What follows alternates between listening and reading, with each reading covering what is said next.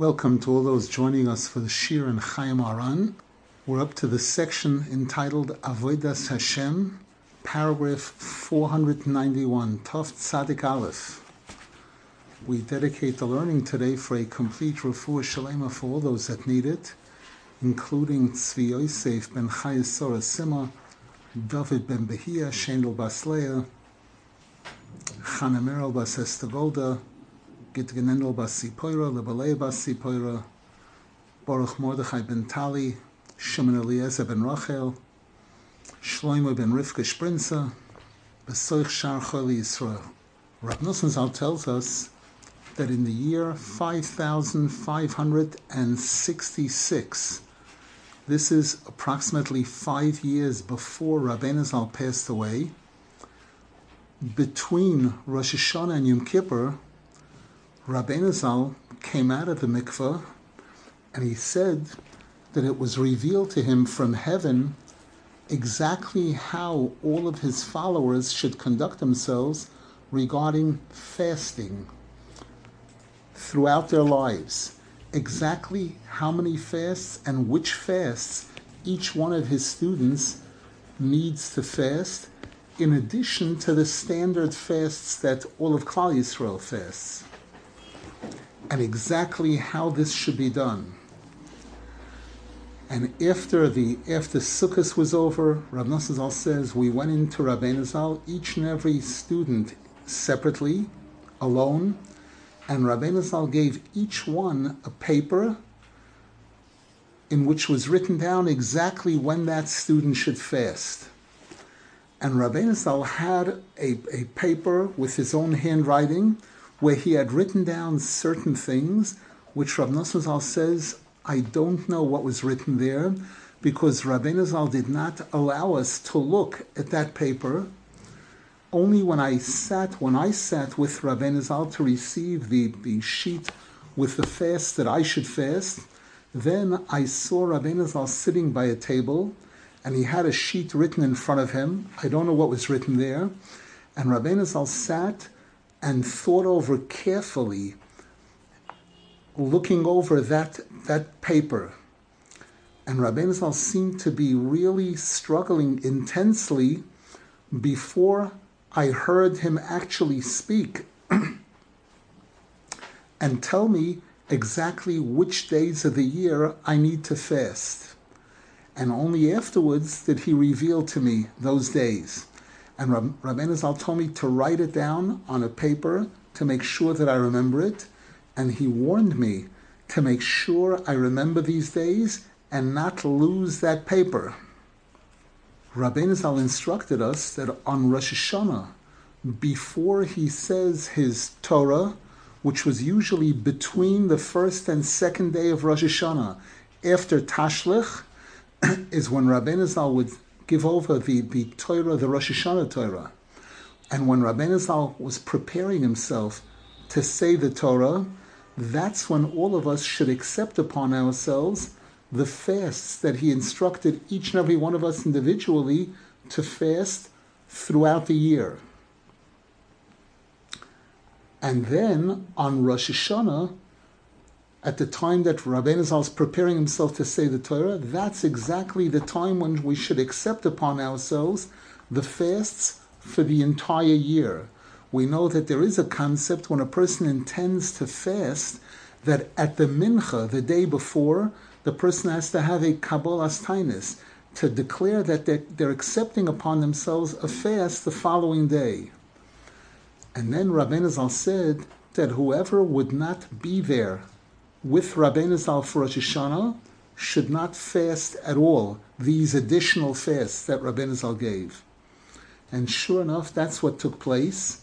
That when Rabbeinu Zal gave over these, these the list of fast days to the to the rest of Anshe Shloimenu, all of them told me that they saw the same thing. That Rabbeinu Zal sat on a paper that he had in front of him, and he thought for a while looking over that paper before he actually gave over a sheet of paper to that individual student, which, which told the student exactly which days they should be fasting. And they understood, everyone understood from Rabbeinu Zal's words, that these fasts were something very precious, and this was a very, very high level of avodas Hashem and of connecting to Hashem. Rab Nosson Zal writes, Ashreinu shezachinu lekablam, how fortunate we were to be zeichet to receive this, that Rabbeinu Zal prescribed for each student exactly which days of the year that student needs to fast for their tikkun. And Rav Nosson Zal says that this, this went on for approximately two years. Afterwards, when Rabbeinu Zal returned from Lemberg, we know that three years before Rabbeinu Zal passed away, he contracted tuberculosis, a very serious disease of the lungs, with terrible coughing of phlegm, and towards the end it was coughing of blood. And at one point, Rabbeinu Zal went to the city of Lemberg, which was known as a city where they had professors. They had people who were very, very knowledgeable in medicine. And when Rabbeinu Zal returned, we spoke about this earlier in Chayei Moharan when we spoke about Rabbeinu Zal's trips. when Rabbeinu Zal returned, he told all of us not to do any of those fasts anymore, those additional fasts that, Rab that Rabbeinu Zal had given us. And Rabbeinu Zal said, a person who doesn't come to me for Rosh Hashanah they don't eat they shouldn't fast at all. These those fasts that I gave them, those additional fasts. And a person who's privileged to be with me for Rosh Hashanah, that person definitely doesn't need these fasts at all because they were privileged to be by me for Rosh Hashanah. And Rav Zal says you could understand, you could imagine how Rabbeinu Zal was stressing how much is accomplished by a person being by him for Rosh Hashanah. Now Rav Nosson writes, look back in an earlier chapter, the chapter where it speaks about the importance of being by Rabbeinu Zal for Rosh Hashanah, where we had a few pages on that, we had a few shiurim on that, about how great is the privilege of being by Rabbeinu Zal for Rosh Hashanah. And then afterwards, Rabbeinu Zal said, you don't understand, you, you don't really feel what I'm doing with you. Because earlier I instructed you to fast.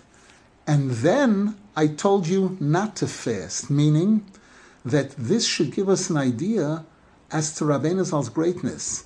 Because something like this, that a tzaddik should tell people, each and every person, exactly which days of the year they need to fast for the tikkun of their neshama, that itself is something incredible that was not heard of in earlier generations. We don't find any Tanoim in the Gemara or any Rishonim that did this, that, that prescribed this for their Talmidim. That somebody should reveal specifically for each and every student exactly which days of the year they need to fast for the tikkun of their neshama throughout their lives. And even though that's something that's an incredible high level, Rabbeinu Zal was afterwards to reach a much higher level to the point where the new level that he reached, he said, now you don't need any of those fasts at all anymore. And Rav Nosson says a person who has a brain in their head could get an idea as to what we're talking about here in terms of Rabbeinu greatness. And Rabbeinu Zal said at the time that if one of these days that I told you to fast comes out on Rabbeinu Zal gave them a calendar day of the year, the 25th of Kislev, of Teves, whatever it was, if it comes out on a Shabbos or on a Rosh Chodesh, on days that a person doesn't fast for whatever reason, then it gets postponed to the day afterwards, as is generally the case. And Rav Nosson writes that Rabbeinu Zal stressed to me that during these months of the fast days that he gave me specifically, I should be extremely careful to fulfill the mitzvah of Meiser, giving a tenth of any earnings, any gift that I receive, any earnings, and to be very, very strong and careful with this mitzvah to the highest degree that I possibly can. And even after Rabbeinu Zal told all of us not to fast anymore, he spoke to me about that mitzvah, Rab Nosson Zal says, and Rabbeinu Zal said to me that I need to be very careful about Meiser with everything that I pass, with all my strength, and even throughout the entire year, and, and not just during those months that he had prescribed fast for. Rabbeinu Zal said, extremely, extremely careful about Meiser. I remember my Rebbe Rav Rosenfeld Zechron the last year of his life, he went through different sicknesses throughout his lifetime. He had colitis, he had other struggles. and but towards the end of his life, he went through a, a period of extreme pain and difficulty. He went to all kinds of doctors as nobody was able to find what it was that was giving him this pain. He couldn't sleep at night at all. And once he said when he came into shul in the morning, you can't imagine what it is to be begging, begging for five or ten minutes of sleep and not getting it, being up a whole night trying to fall asleep and couldn't sleep because of the pain. And at one point, one of the doctors discovered a growth in his intestine, and they thought that maybe this is it. Maybe if we operate and take this out, this will solve the problem. And when he went to operate, he discovered pancreatic cancer, which in those days, in 1978, it didn't show up on any tests that they took in hospitals in America, in Eretz Israel. and the doctor closed him up and said, There's nothing we can do at this point, how it had spread. Two days later, he was on a plane to Eretz Israel. He had stayed in America. He had always wanted to live in Eretz Israel desperately, but his Rebbe, Rabbi Avram Sternhartz, Rabbi Avram Kochav Leivzal, had stressed to him that as important and special as it is to be living in Eretz Yisrael and to be part of the Breslov community in Eretz Yisrael, the work that he was doing in America at that time was far more important and much greater of helping people become religious, helping people come to Breslov. He accomplished worlds. But once he understood that this was this was his condition, and the doctor said it was only a matter of possibly weeks that, that he would live. He was on a plane to Israel. He had a small apartment that his brother-in-law had bought for him years before, and that's where he lived out the months that he lived from that point on, and passed away on the 11th of Kislev. During that period of time when he was in Eretz Israel, and his students, most of his students were in America, I had the privilege of keeping up phone contact with him when he was able to talk, which wasn't wasn't always. It wasn't easy because of the pain. And shortly before Rosh Hashanah, he spoke to me at the time, and he said to me, "I want you to give the shiur on Rosh Hashanah, and one of the things I want you to include in the shiur is the following item." And he spoke about the fact that there's a pasuk in the Torah in in Chumash Dvorim where Hashem says, Aser ta'aser eskol tvu. Give a tithe, give 10% of all of your produce to tzedakah, meiser. And he mentioned, we know that Yaakov Avinu is the third forefather of the Jewish people. We have Avram, Yitzchak, and Yaakov. And in many ways, Yaakov Avinu is considered the most important one. He's called Bechir Shebavos, the choicest one of the three. Avram Avinu, although he produced Yitzchak Avinu, he also had a Yishmael. Yitzchak Avinu, although he produced Yaakov Avinu, he also had an Esav. Yaakov Avinu was the one who produced a Mito Shlema, a complete array of tzaddikim, of all religious children, the Shvatim, the 12 Shvatim, and Dinah. And at one point, Yaakov Avinu had a major confrontation with the angel of Esav, and the Torah tells us that at that point his name was changed. Yaakov Avinu's name was changed from Yaakov to Yisrael. The word Yaakov is associated with Akev. Akev means the bottom, the heel of the foot, which is all the way on bottom. The word Yisrael has in it the word Roish. Roish means the head, the top. The word Yisrael is Li Roish. And there's a lot written about this in all Sforim, explaining what Yaakov is, what Yisrael is. But Rav Rosenfeld mentioned at the time that the Zohar Kodesh says that how did Yaakov Avinu earn this title, Yisrael? It's specifically the, the, the mitzvah of Meiser. The word Yisrael, the numerical value of the word Yisrael is 541. 541. The two words Aser ta'aser are Bigematria 540 plus a thousand, 1,540. We know that in Hebrew, in Lashon Kodesh, one is Aleph and a thousand is Elef. It's the same exact letters. Elef is a thousand, Aleph is one. So that 1,540 is like 541. And he stressed that it's this mitzvah of Meiser specifically that earns a Jew this title, Yisroel, to be part of Yisroel, which means Roish, this Roish. And we know that the word Yisroel also is a composite of all of the Avos and all of the Imohos. The Yud represents Yitzchak and Yaakov. The Shin is Sarah. The resh is Rivka and Rachel. The Aleph is Avraham. And the Lamed is Leah.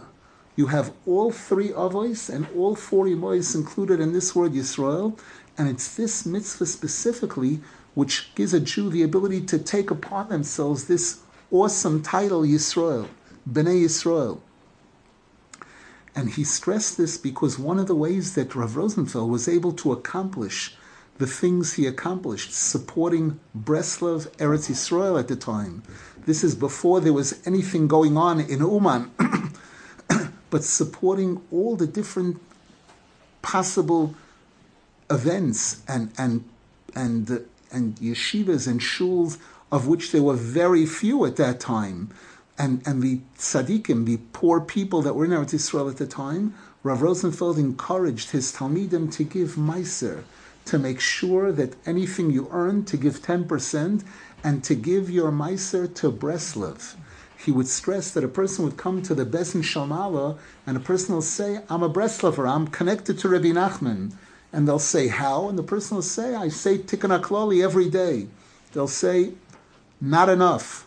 Because there are Satmar Hasidim, there are other people who make it perfectly clear that I'm not a Breslover, but Tikkun HaKlali is a beautiful thing. Why not? Ten chapters of Tehillim, it's not that difficult, it's great. Person will say, I went to Uman. I bought a plane ticket, I traveled to the Ukraine, I went to Uman. I went to Uman for Rosh Hashanah. There are hundreds, or today possibly thousands of people that have been to Uman for Rosh Hashanah, and you ask them, Are you a Breslover? No, I'm not. I never learned Likutei Moharan, or maybe I heard one or two things from there. I'm not a Breslover, but I it was a, I heard about going to on Rosh Hashanah, nice thing. I thought it was a beautiful thing. I enjoyed it good. Still not, a person cannot say that they are a member of Rabbeinu. But a person who says that my Meiser, my Meiser I give strictly to Breslov, to Rabbeinu Zal that's something that's irrefutable. That's something that cannot be challenged because a person who's not a Breslover wouldn't do that. Wouldn't say that my Meiser, my choicest tzedakah, goes to Breslov, period. Anyone else who asks for charity, if I can, I give a dollar, I give a shekel, whatever I can. But my Meiser is reserved for my rabbi, my rabbi. So here we see that Rabbeinu Zal spoke to Rab Nosson Zal about this and stressed to him the, the incredible importance of this mitzvah.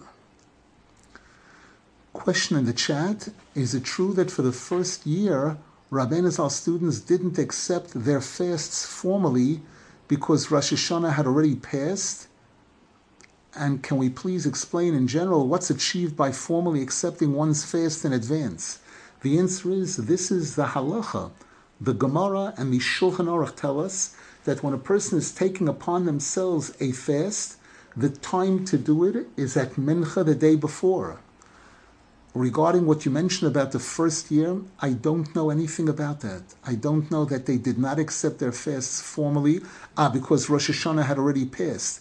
It would seem from the way it's presented here that Rabbeinu Zal told them from that point on to do it. It was after it was after Sukkot with I, I don't know if he told him to miss that first year and first start the following before Rosh Hashanah or not. It's, there's no mention of that.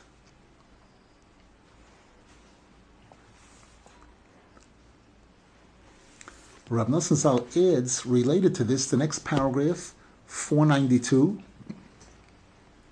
that when Rabbeinu Zal gave out these sheets to, to the students regarding these fasts, he gave, gave it to one of his students, and this student who received it commented that I, I didn't expect this. I expected that Rabbeinu Zal would give us many days, a, a, a, much bigger number of days in the year to fast. And now I see it's only a few days, it's only a couple of days.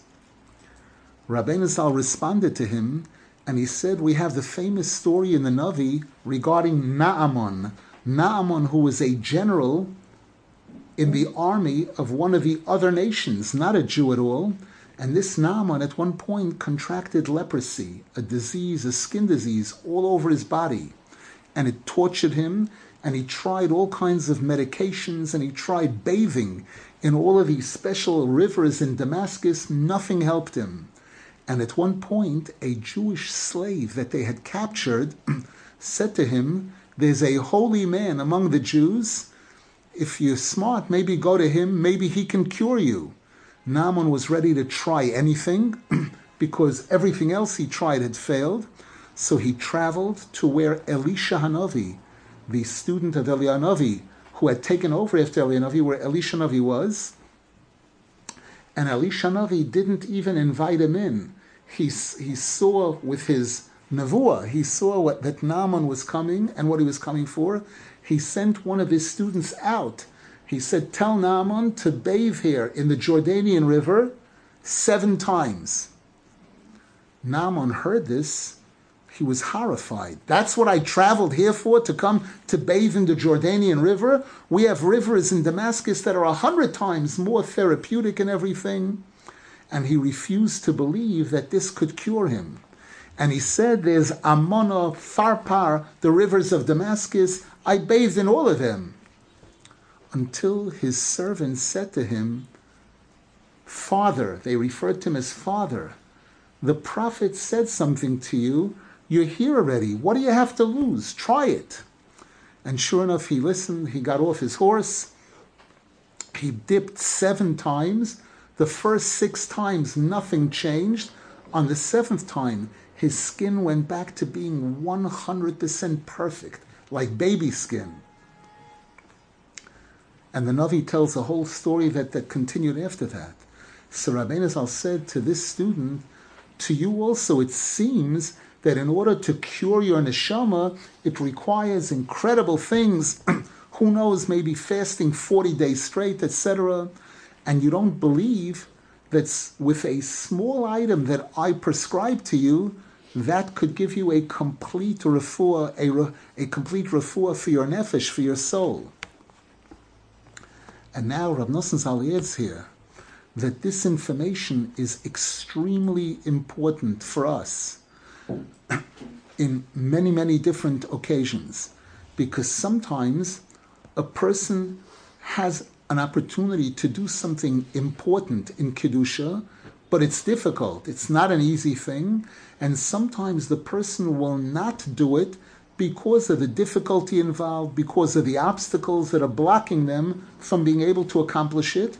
And the person doesn't succeed in, in overcoming all the obstacles. And sometimes it's the opposite. Sometimes a person will not perform a certain item of kedusha because it looks too. It's too simple. It's too easy. Ten chapters at Tehillim. What's that? That's nothing. Chas v'shalom.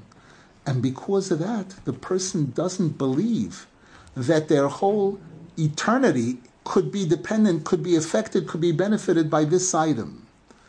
And Rav Nosson says, we know the truth is, the Gemara tells us, that a Jew should be careful about a mitzvah kala kachamura.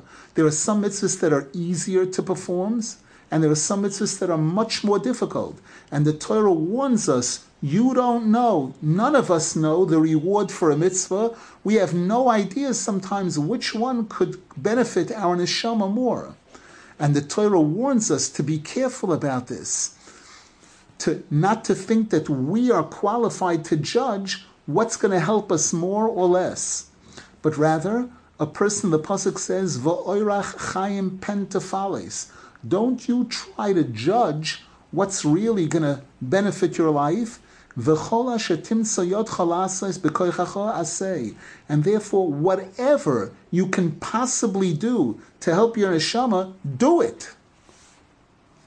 Because the Yetzer Hara, all the different obstacles and tricks that the Yetzer Hara does to try to prevent a person are all, most of it is menia samoyach. It's in the person's mind that sometimes the Yetzer Hara puts it into a person's mind that there's no way you can do that. It's way too hard. It's above you. There's no way you'll be able to do it. And, and the Yetzer Hara wants to stop the person from accomplishing something through those kind of thoughts. And sometimes the Yetzer Hara works in the opposite direction. He makes light. That's a joke. You think just mentioning the names of tzaddikim, that, that's, that's ridiculous. That's absurd. That's nothing. And, a, and, and the Yetzer Hara will try to prevent a person from doing something significant by making light of it, where the person doesn't, doesn't realize that their, their, their life depends on it. And this is all just to prevent a person from doing what they need to do. And Rav Nosson says sometimes this type of obstacle, these thoughts, can be more difficult than an actual physical obstacle buying a, ha, buying a, t- a plane ticket, having money to, to travel to Eretz Yisrael, or something like that. But Rav Nosson Zal adds the pasuk Avol choylech besoim yelech betach.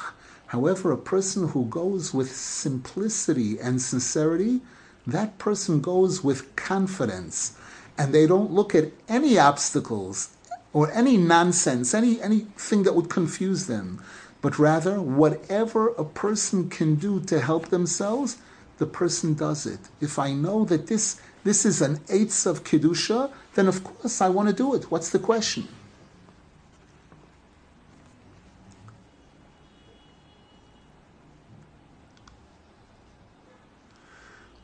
Question in the chat: Giving tzedakah le'ilu nishmas Rabbi Nachman does that count regarding the item that was mentioned previously? The answer is of course. Giving tzedakah always always counts. A person who does it specifically has in mind, I'm giving this tzedakah for the benefit of the neshama of Rabbi Nachman. Of course, it's a very special thing, and it's a connection, an important connection. But again, Rav Rosenfeld spoke about Meiser, that uh, the Meiser should be dedicated, allocated specifically for Breslov. Another question in the chat. Didn't Rabbeinu Zal also once say that whatever he tells his people to do, even if it's the most simple thing, is going to be very difficult because he prescribed it? The answer is it's true, it's true, but on, on, again, everything is relative. There are things that are more difficult and there are things that are less difficult. if we say getting up for chatzos, a person going to sleep and getting up at midnight every single night, doing that steadily, that kind of thing, is obviously cannot be compared to reciting a page of Shema Tzadikim or reciting the Tikkun HaKlali or other items or going to the mikveh, for example each thing, everything is relative in its difficulty. Rabbeinu Zal did say that the fact that he says it, the fact that he tells somebody to do it, the Satan is going to try. The Satan knows the value of emunas tzaddikim. That when a person shows faith in a tzaddik by complying with what the tzaddik wants, that's a, a very, very special thing. But still, even within the things that Rabbeinu Zal prescribe, they're not all equal. There are levels and levels of difficulty versus ease. Question? Do we, do we have this list of Taanisim? No, no not at all. Rab Nosson Zal did not tell us that any no of the fi- no one, no one listed it. But again, these were individually. Each individual student, he prescribed for them the fast that they should fast, in addition to the, the standard fast that Klal Yisrael fasts. We know that there are special fasts that that Hasidim in general and especially in Breslov respect. such as right now we're in the period of time that's called Shoivavim, or because this is a leap year, it's called Shoivavim Tat. All the weeks from Parsha Shmois through Parshas Tetzaveh, there's a custom to fast one of the days of the week, if possible, either a full day or a half a day during Shovavim up to Chatzos Yoim, and there's also a custom not to eat Dovar Menachai, anything that comes from a living animal, eggs, fish, meat, poultry, those kind of things, during one of the days of the week of Shovavim. We have Erev Rosh this week. On Thursday is going to be Erev Rosh Chodesh. There's the special tefillah of Yom Kippur Koton that we have several months of the year. And again, there are those who fast the day of Erev Chodesh, or at least half a day till Chatzos Yom on Erev Chodesh. These are things that even though Rabbeinu Zal, I wanted to mention this before, that towards the end of his life, Rabbeinu Zal told his students that there's a better way than fasting.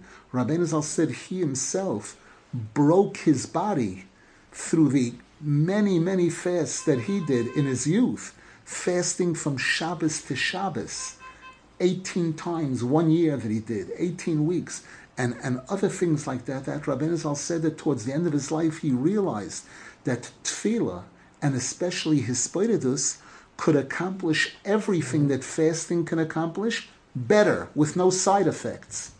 But still, these fasts, Shovavim, Erev Rosh Chodesh, Bahab, those are things that are mentioned in Shulchan Aruch. They are mentioned as customs that some Jews follow, those things people in Breslov, those that can, try to keep those things.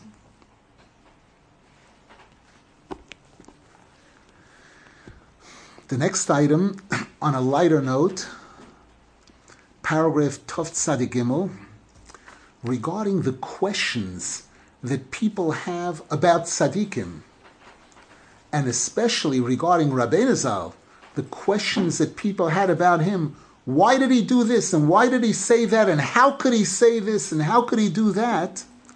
Rabbeinu Zal said jokingly that it's as a result of the questions that people ask on us, that's how we get parnasa and that's how we get wealth. And he explained, we know that, and he, he said that the wealth and parnasa of tzaddikim who are involved in studying Torah Lishma comes only through questions. What does this mean? We know the Gemara says in Shabbos, page 63, that there's a pasuk, Oirech Yomim Biyamina Ubismoila Oishavakavoid, that the Torah gives long life to those who are connected to the right side of the Torah, and it gives wealth and honor to those who are connected to the left side. And one of the explanations of the right side and the left side are the right side means a person who learns Torah lishma, a person who's learning Torah not for any personal gain at all, not for money and not for not for kavod, personal kavod, learning Torah to elevate the Shekhinah, to, to bring a tikkun to the world, to give Hashem nachas. That's the right side. Whereas the left side, the word smoila in Hebrew, smoila, which means the left side, makes up the words loy lishma. Not for the proper reasons, where a person is learning for, for other reasons, like we mentioned. So Rabbeinu Zal said here that the parnasa and the wealth of tzaddikim who learn lishma comes only through questions. Why? Because according to this basic interpretation we just said, those that are learning Lishma are given the blessing of long life. now, long life doesn't have to mean living to 80, 90, 100 years. Long life means that every day of that person's life is long. That that person in one day could accomplish what another person accomplishes in a week or a month or a year. That's called Arichas Yomim, as Rabbeinu Zal says in chapter 60 in Likutei Moharan. But again, so we're, te- we're saying here that the tzaddikim who are learning lishma, they're on the right side, so they don't get oisha, they don't get wealth, they don't have parnasa. So the Gemara asks, what do you mean? The Gemara asks, on the right side there's long life, but no wealth, no money? And the Gemara, this, the Gemara asks this question, and the Gemara answers, no, no, no. Of course, of course, wealth and kavod.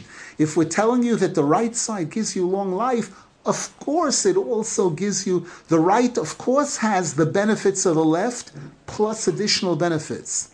So Rab, Rab, said here, so we see that the parnasa, the wealth of those that learn Torah Lishma, only came about through a question. At first, the way the Gemara was learned at first, it's clear. The right side gets this. Let's say it's only because the Gemara asked the question. You mean to say they don't have this? The answer was, of course they do. So it's the question that resulted in the oisher and kavod for tzaddikim who veered to the right, who studied Torah lishma. Because if not for that question, then based on the simple translation of that pasuk, the tzaddikim wouldn't have parnasa, they wouldn't have wealth. It's only because of the question that they have it. so Rabbeinu Zal said, so therefore, all of these questions that these people have, how could Rabbi Nachman say this? How could he do this? How could he do that? All of these questions, it's through this that we get parnasa, because the main oisha v'kovay comes from questions. This is sort of a joke, but Rav Nosson says that even though Rabbeinu Zal said this jokingly, in Yiddish it's called a vertel, but the, the fact is, there is significance in these words, there is tremendous depth, and there's a deep secret in what Rabbeinu Zal said.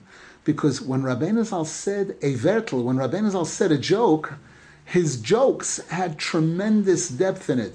We find one of the deepest chapters in Likutei Moharan, chapter 63, which is called Soid Kavona Samila, where Rabbeinu Zal explains the secret kavonas that the Arizal says about the mitzvah of Mila. Rabbeinu Zal has an incredible deep Torah on that, and it started off with a joke. Rabbeinu Zal saw that Rav Zal's shoe was crooked a little, and he made a joke about Rav Zal's shoe, and, and people smiled, and then Rabbeinu Zal said, now let me see one of you tell me how all the kavanas of the Arizal Amila are in that joke I just said.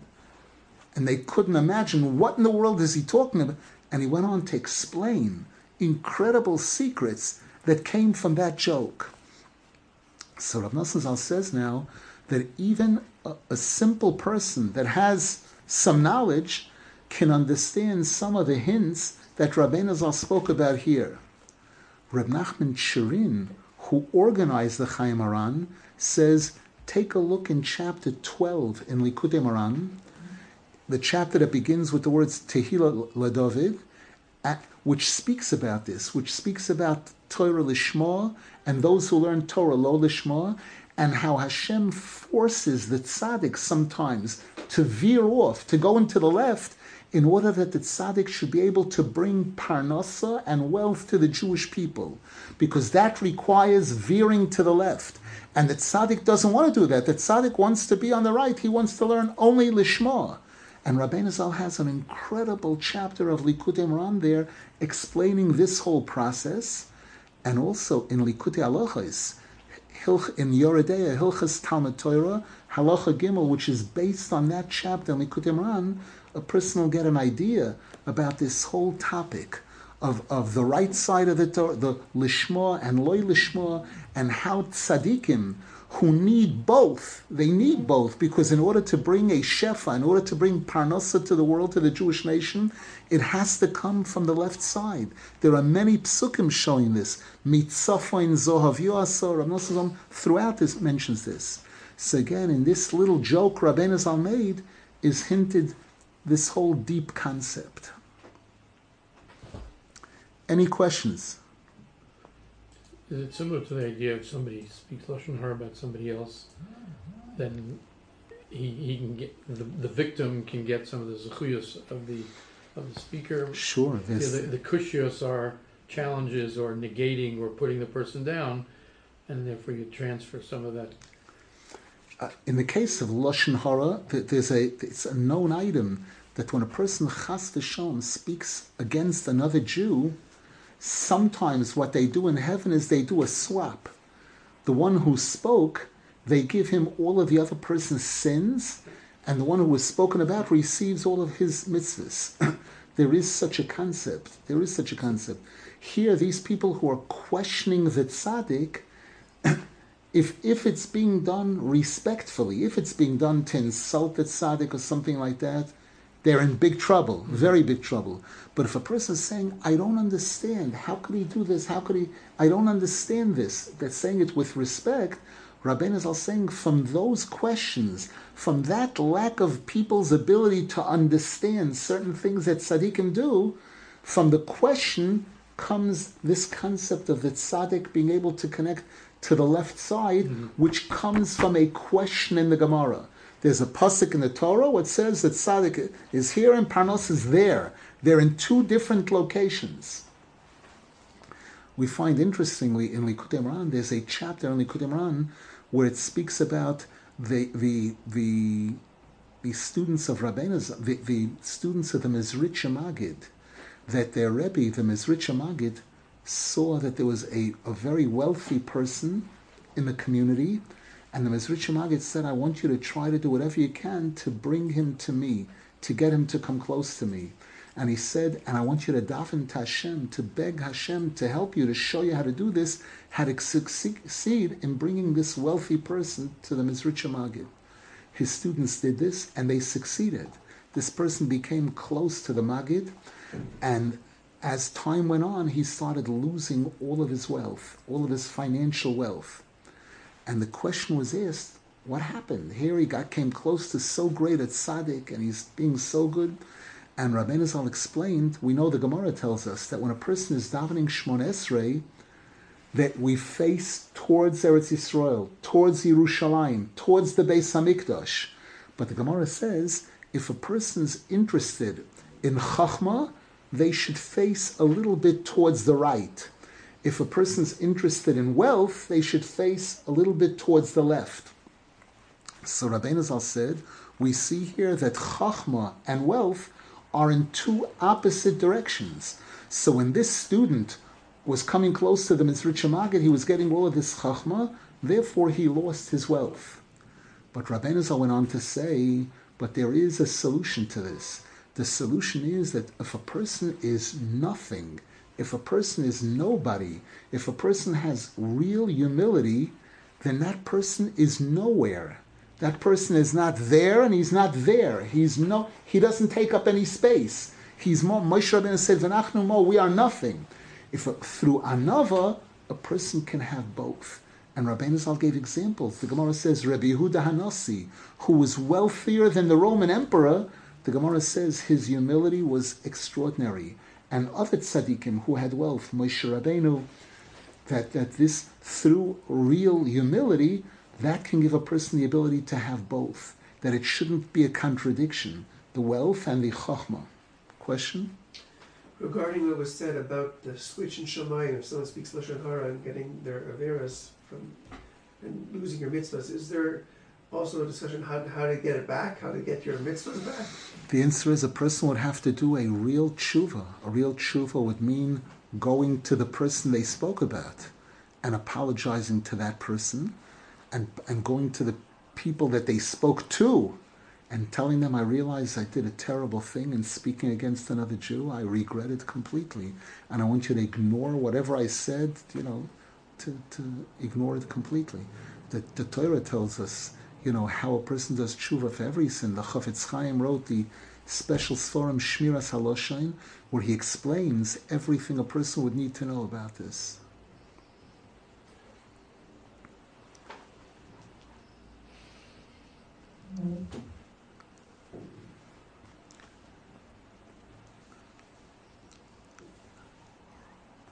The next paragraph, Tov Tzadik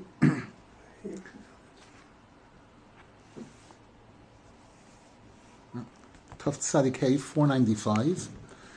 Rab Nosson Zal writes that Rabbeinu Zal had already once told us that the Baal Shem Tov once made a joke and they were they were enjoying it, they were smiling about it in the Olam Huatzilus. That Rabbeinu, that the Baal Shem Tov was able to bring joy in the Olam Huatzilus, which is way above the angels. We're talking about the highest. The word Eitzel means closest, closest to Hashem, through the joke, through the vertel that the Baal Shem Tov said. So when a tzaddik makes a joke, we need to know the Gemara makes a very powerful statement. The Gemara says, Sichas chulin shel talmidei chachamim tzrichen limud. That when a Talmud Chacham is having an ordinary conversation with a person, study what the Talmud Chacham says because their words always contain important information. So that's sichas chulin, ordinary talk. A joke seems to be even a level lower than that, and yet, in, in, when a tzaddik makes a joke, person needs to know that there's tremendous importance, tremendous holiness in that, and sometimes important advice.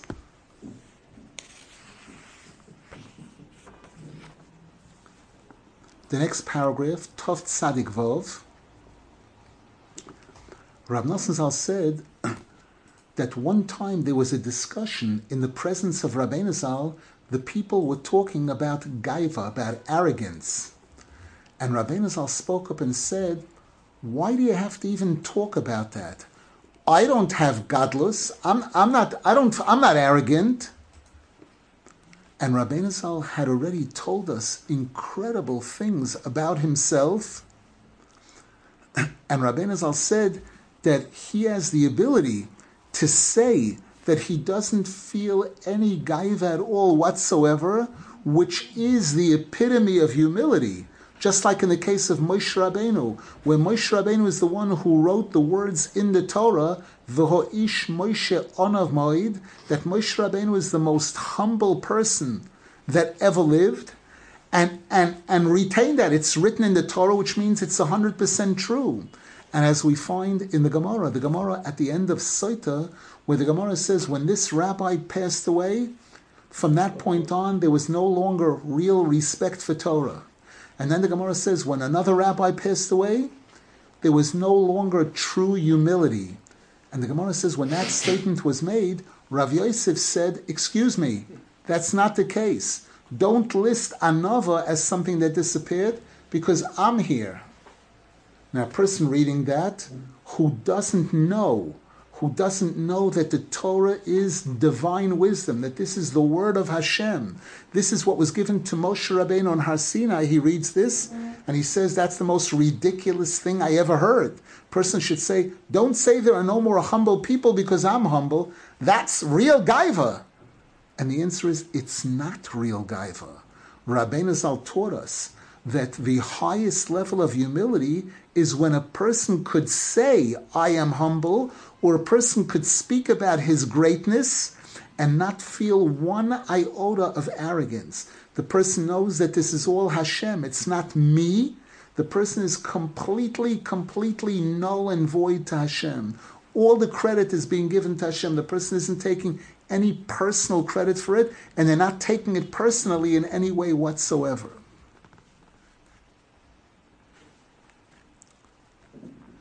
The next paragraph, Tov Tzadik Zayin 497, Rabbeinu Zal appreciated when he heard that someone had seen him in a dream during Rabbeinu Zal's lifetime.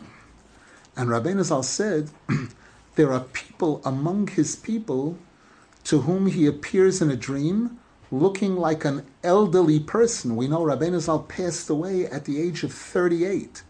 So he said there are some people who see him in a dream and he appears like a very old person.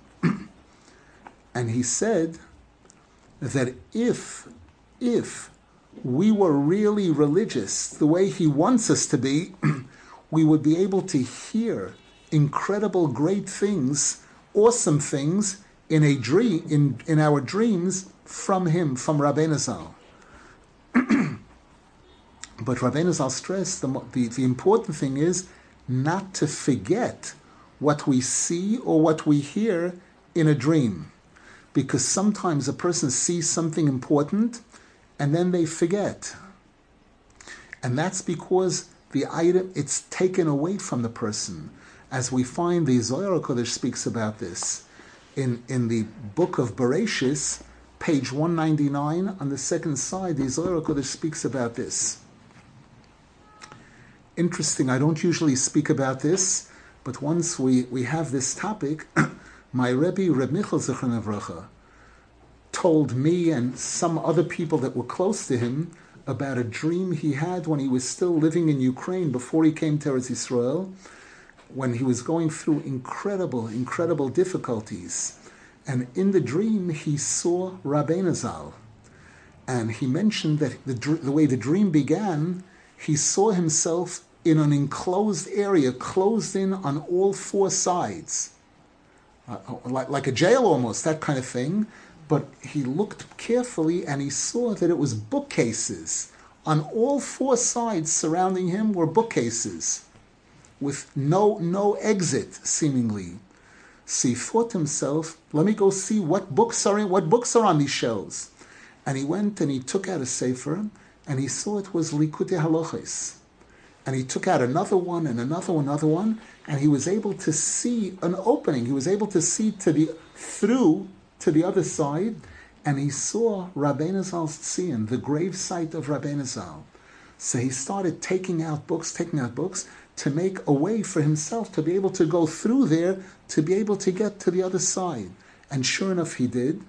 And he saw the Tzion, the kever of Rabbeinu Zal, with a chair on it, and Rabbeinu Zal sitting on that chair on the Tzion and he's looking at Rabbeinu Zal this way, and Rabbeinu Zal is not looking at him. Rabbeinu Zal is looking perpendicular. He's looking at someone else, a friend of Reb Michal Zichron and he's talking to that friend.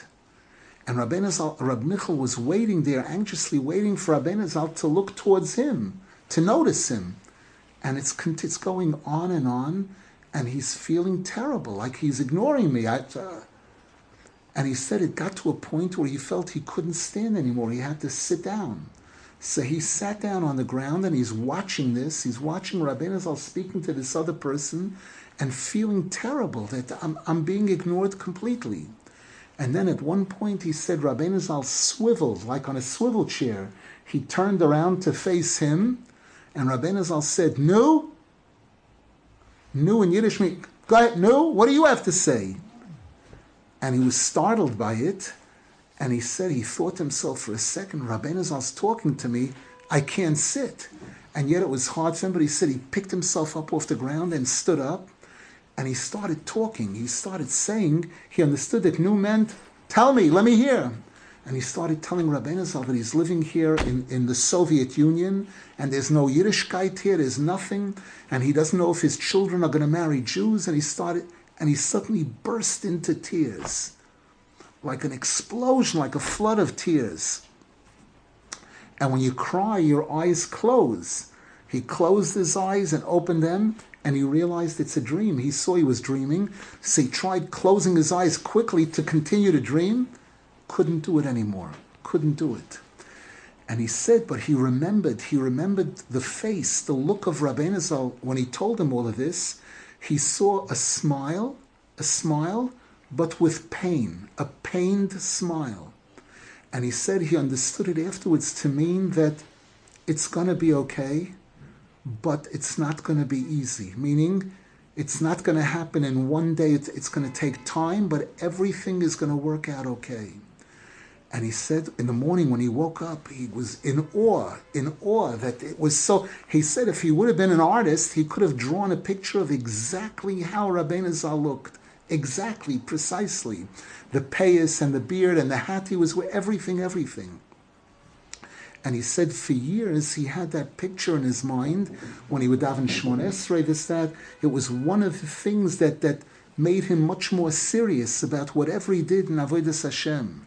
And he said years later, 20 years later, he said, obviously now it's not as clear as it was then, but this was one of the highlights in his life. And he said he told, uh, he told it over to some of the elders in Breslov at the time. He described to them exactly how Rabbeinu Zal looked in the dream. And they told him, that's how you see him. Those that see Rabbeinu, that's how he looks and he had heard somebody else say he saw Rabbeinu Zal in a dream and it was something completely different, he understood that it's not, not all the same. Not all the same. Somebody asked the question in the chat, does Rabbeinu Zal say anything about a birthday, what a person should do on their birthday? The answer is, number one, a person should be happy that they made it. They made it, they completed another year. And, and we find that the Torah speaks about Paro's birthday. It says that on Paro's birthday he made a celebration, and the Sar Hamashkim, one, one of his ministers he elevated, the other minister got hung. A birthday is a time of renewal. A, birth, a birthday is a time when a person's mazel shines, and a person should try. There are people, especially those people that live in Eretz Yisrael, some people try to go to the Kaisel Maravi and to say the entire Sefer Tehillim for their birthday. There are other people that try to do something special to show Hashem that I realize that I'm starting a new year in my life. I want to be better. I want to improve. I want to come close to Hashem.